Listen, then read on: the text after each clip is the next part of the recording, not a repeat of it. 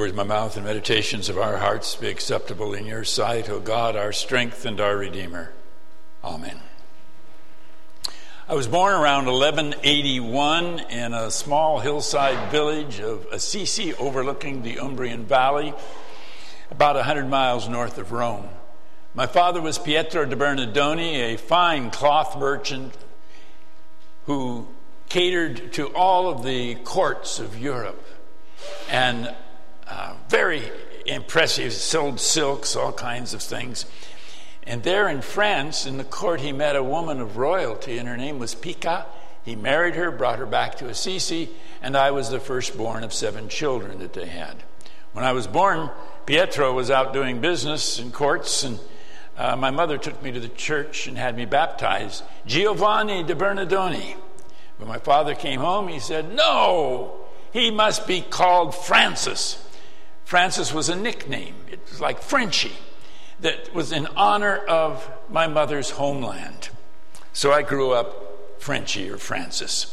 And it was a happy childhood. My father would come home and he'd tell me stories about knights and doing chivalry and all kinds of things like that. And then I would go out and organize the children in Assisi, and we would enact the wars and so forth that my father taught about. My father taught me the songs that the troubadours sang in the courts. And I passed the songs on to the other children. And so when we were early teens, the fellows every evening we would put arms around each other and we would walk the streets of Assisi and serenade everybody with songs of love.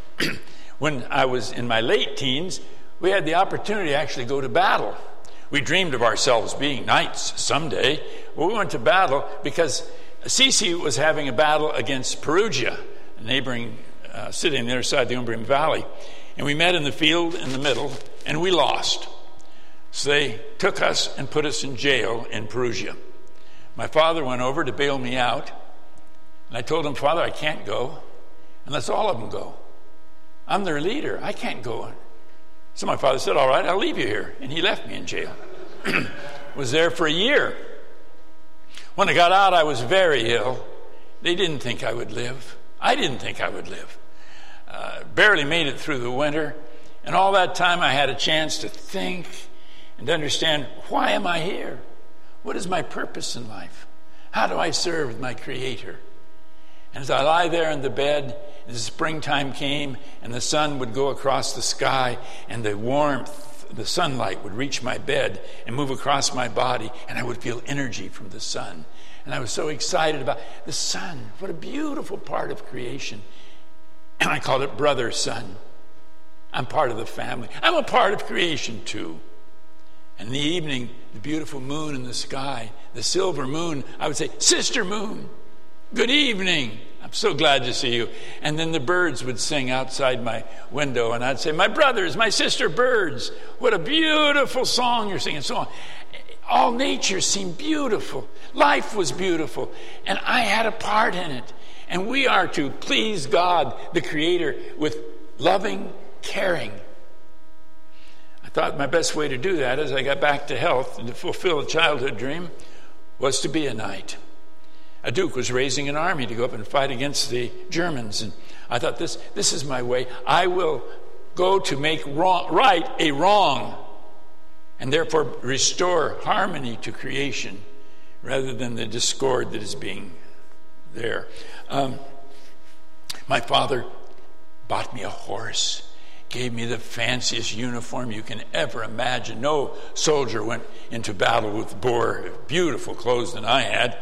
And they had a big going away party for me in Assisi. I was their knight going off to war. The next night in Spoleto, a nearby town, I had a vision of some kind. It was a message. But it was clear to me this is not the way to make right or wrong. I could not kill anybody. And so I went back, gave my uniform away, went back home, slipped in late at night. My father was embarrassed, but after a while, things got back to normal. And they have a big fall festival. And I was to be the king of the festival. That's the highest honor they could give to a male in Assisi. So I was back in good graces. Everything was happy. but I was spending time not only in my father's store where I worked, but also out in the fields, out at Assisi in the valley. There were a number of chapels. And I would go in the chapels and, and I would pray, trying to find God's guidance in what to do with my life. And I was at Portiuncula. There's a little chapel, there was a priest there, and he read from the scripture during the Mass. And the scripture was from Mark 10, and it's a story of the rich young ruler.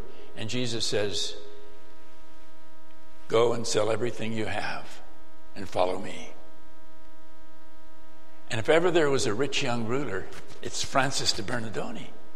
I was rich, I was young, I was the king of the festival. I, sell everything I have. And began to think about this.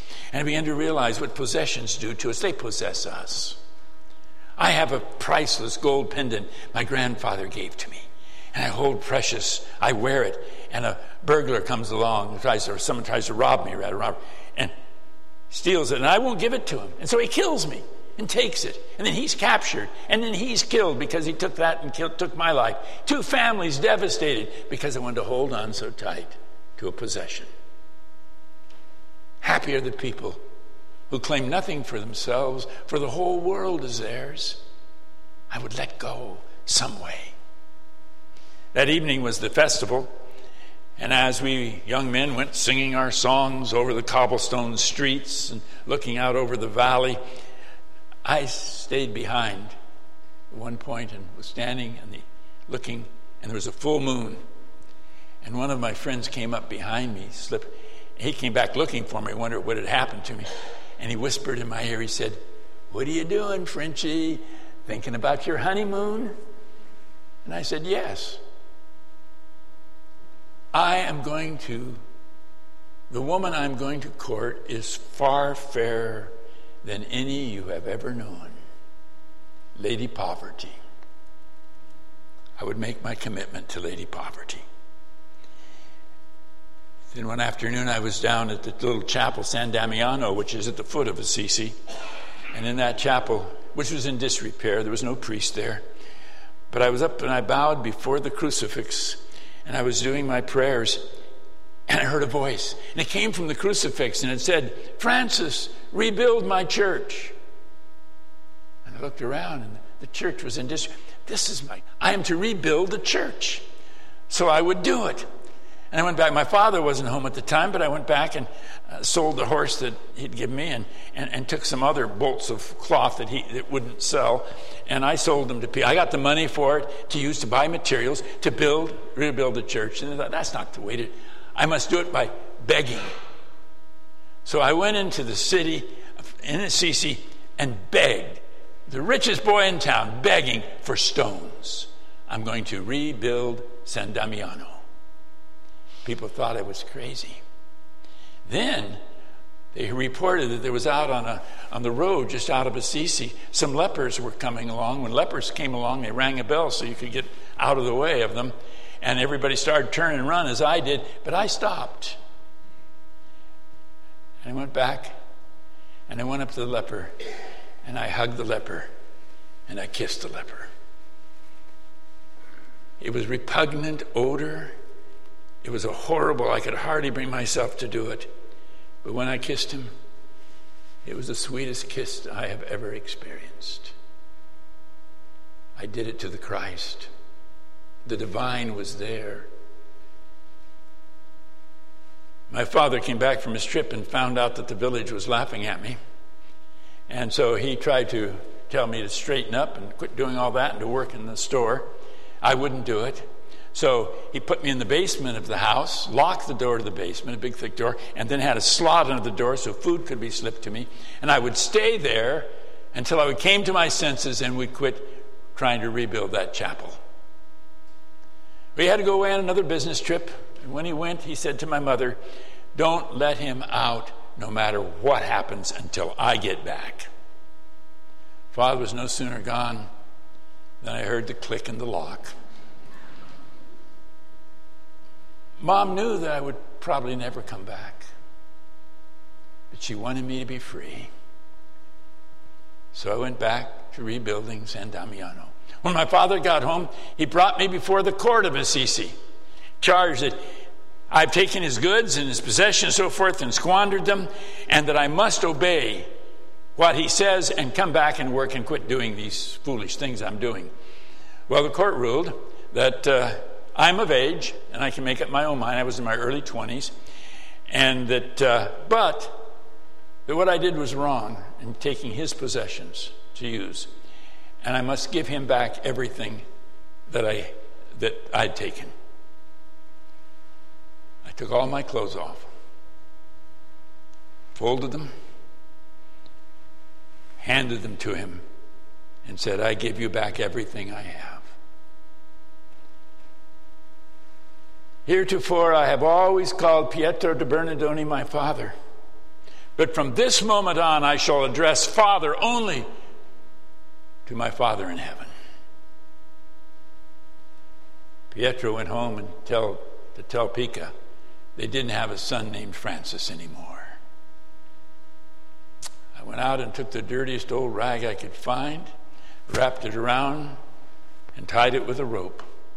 People could see I had no weapon, I had no food, I have no valuables, nothing to be a threat to them. And I went back to building the church. And I would go out and try to do good deeds and, and love people. I, I wanted people to know about God and, and the beautiful creation, and how we're a part of it.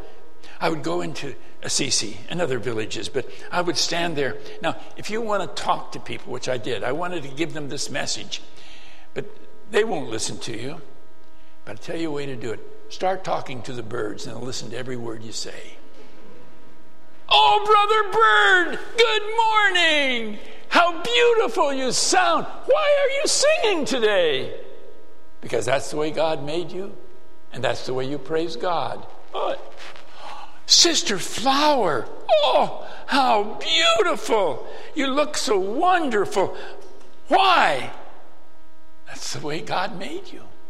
You're just praising your Creator. And all the rest of you standing around here, what are you doing to praise God? What are you doing with what God has created you and the gifts God has given to you? you will praise God by loving and forgiving. I'd go into a home. I was real weary. I'd walked a long ways, and they said, Have a chair. And I would walk over to the chair, but before I'd sit down, I'd talk to the chair.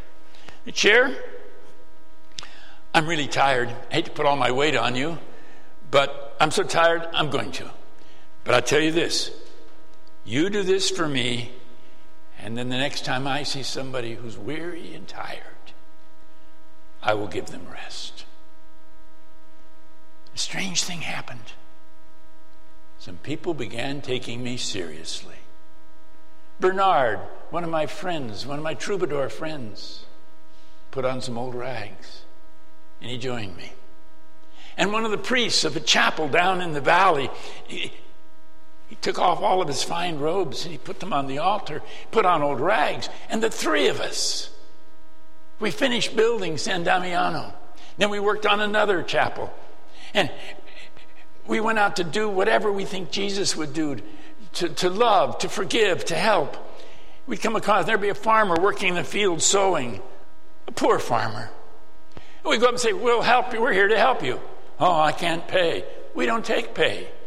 Well, I, I don't have any food to give you.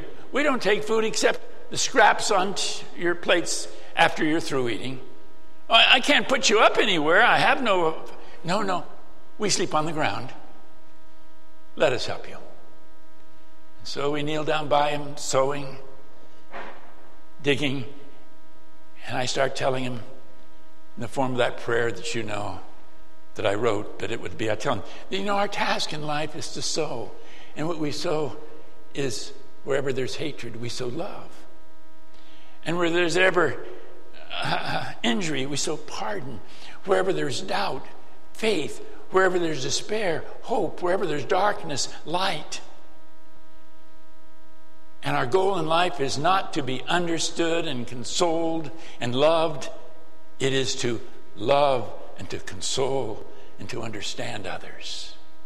For it's in giving that we receive. And it's only when we die to ourselves that we are born to eternal life.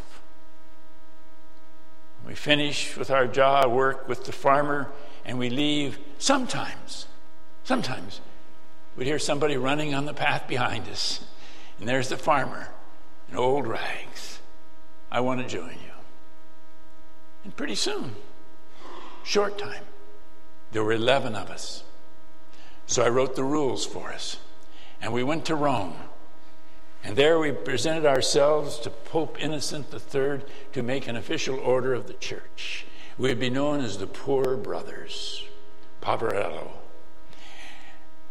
History will tell you that if there had been any other pope of probably about a 600 year period, nothing would have happened for our movement.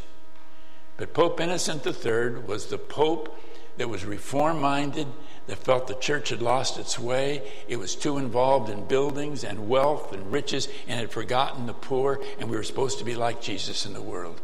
And Pope Innocent III loved me, put his arms around me and hugged me. He wanted me to be successful. Go, you are now an order of the church. You get a few more and come back and we'll make it official. They just started it out then, but you are part of the church.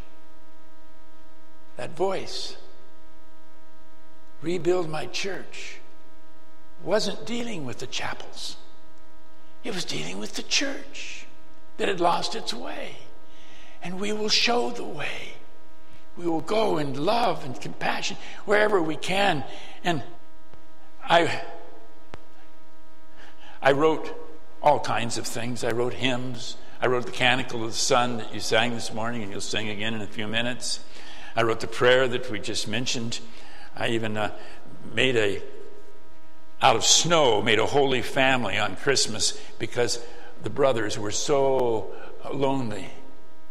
And I said, This is our holy family. And so every year they began doing, and that's the tradition of having the manger scene at Christmas time is credited to me. Yes, and I told them the main thing when we go out, our goal is to preach the gospel, preach good news to people.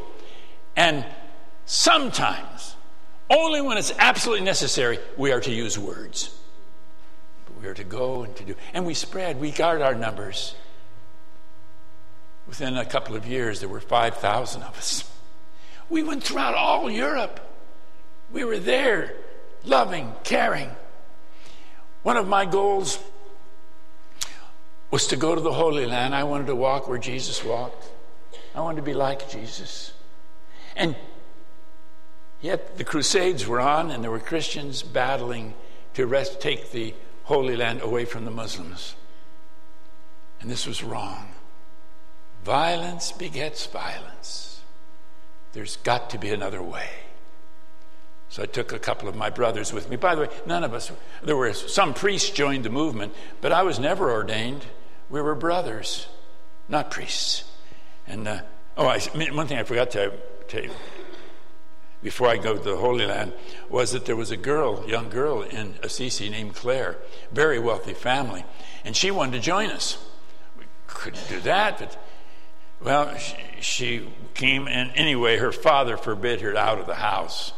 He wasn't going to have her get involved with us, and so we helped kidnap her and got her out and took her to San Damiano, shaved her head, and she became Sister Clare. I wrote up the rules, and now we had a second order of the Franciscans, which was for women sisters of poor Clare. And the, by the way, and she and I loved each other. We wrote letters, and never physically, never close to each other, but always writing. And it's kind of appropriate that in your state you have two cities named after us San Francisco, Santa Clara, but they're not right next to each other, but in the same area.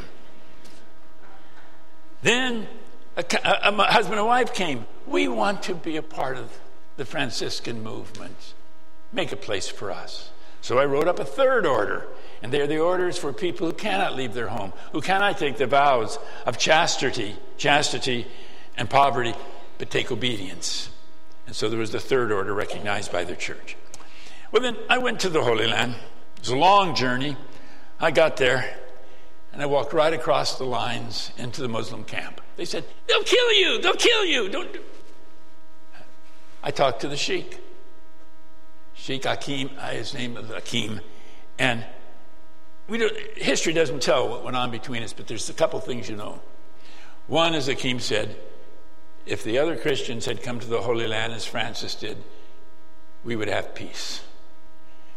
And then he also announced that Francis may visit any holy site of the Christians that is in Muslim land.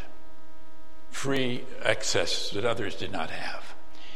And that carried on, and with that tradition, the Franciscans in the Roman Catholic Church will become the overseers of Christian properties in the Holy Land. Clear into your own time. Well, I became ill. Some that old illness that I had back when I'd been in jail affected my body, and it got I got some other disease when I was in the Middle East. I had cataracts in my eyes; I could hardly see. I was only a little over forty, but I went back home. Been gone two years, but what happened in those two years? They started, the Franciscans started buying property and started building monasteries. Say, you can't do this. We're not, we don't, we, poverty. So I just left. I wasn't going to be part of that, part of, a lot of them went with me. We just, uh, no longer leadership. We just wanted to be like Jesus. I wanted to go up on a hill and be in prayer. I was very weak. I wanted to be alone. I said, Don't you disturb me no matter what. You may put food at this particular location once a day. And after a couple of days, and pretty soon the food wasn't being taken. So finally, they came in and they found me lying on the ground like I was on a cross. And there were nail holes in my hands and my feet. The church's viewpoint is that this is an angel of the Lord had done this. This is called the stigmata. And I'm the first one they record in history of the Catholic Church being having the stigmata. Others have different theories of what happened. Some say, in your time, will say that a person's mind, I so concentrated on the suffering of Jesus that they appeared mind over matter in my foot and my hands. Another theory is that Francis, that I, had actually taken something and poked into my hands and my feet so that I could suffer the way Jesus suffered. Whichever way you think is so, it doesn't matter. I, and I knew I was dying. They took me back to Assisi, down to San Damiano. And there they would do what they did in that time when cataracts got so bad you couldn't see. They took red hot iron and then they would touch it to the cataract to burn the cataract off the eyeball. And as they brought the red hot iron, I said, Oh, brother fire, be gentle with me. He wasn't. I was totally blind. I became weaker. And so they took, I wanted to die at Portiuncula. That had been our headquarters. That was the chapel where I first heard about the rich young ruler. I wasn't yet 45 years old. They put me on the stretcher and they carried me. And all along the path, people from the villages came out and they knelt. The Pope would declare me as a saint within two years of my death. And there at Portiuncula, I said, I take me out, take off all my clothes. I want to lie on Mother Earth while I welcome Brother Death.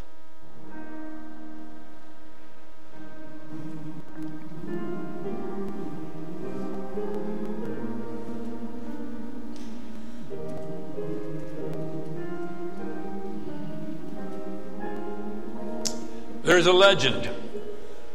Legend says that all the birds in the Umbrian Valley gathered over Francis. And at the moment of death, they flew in spiral fashion as if escorting his soul to heaven.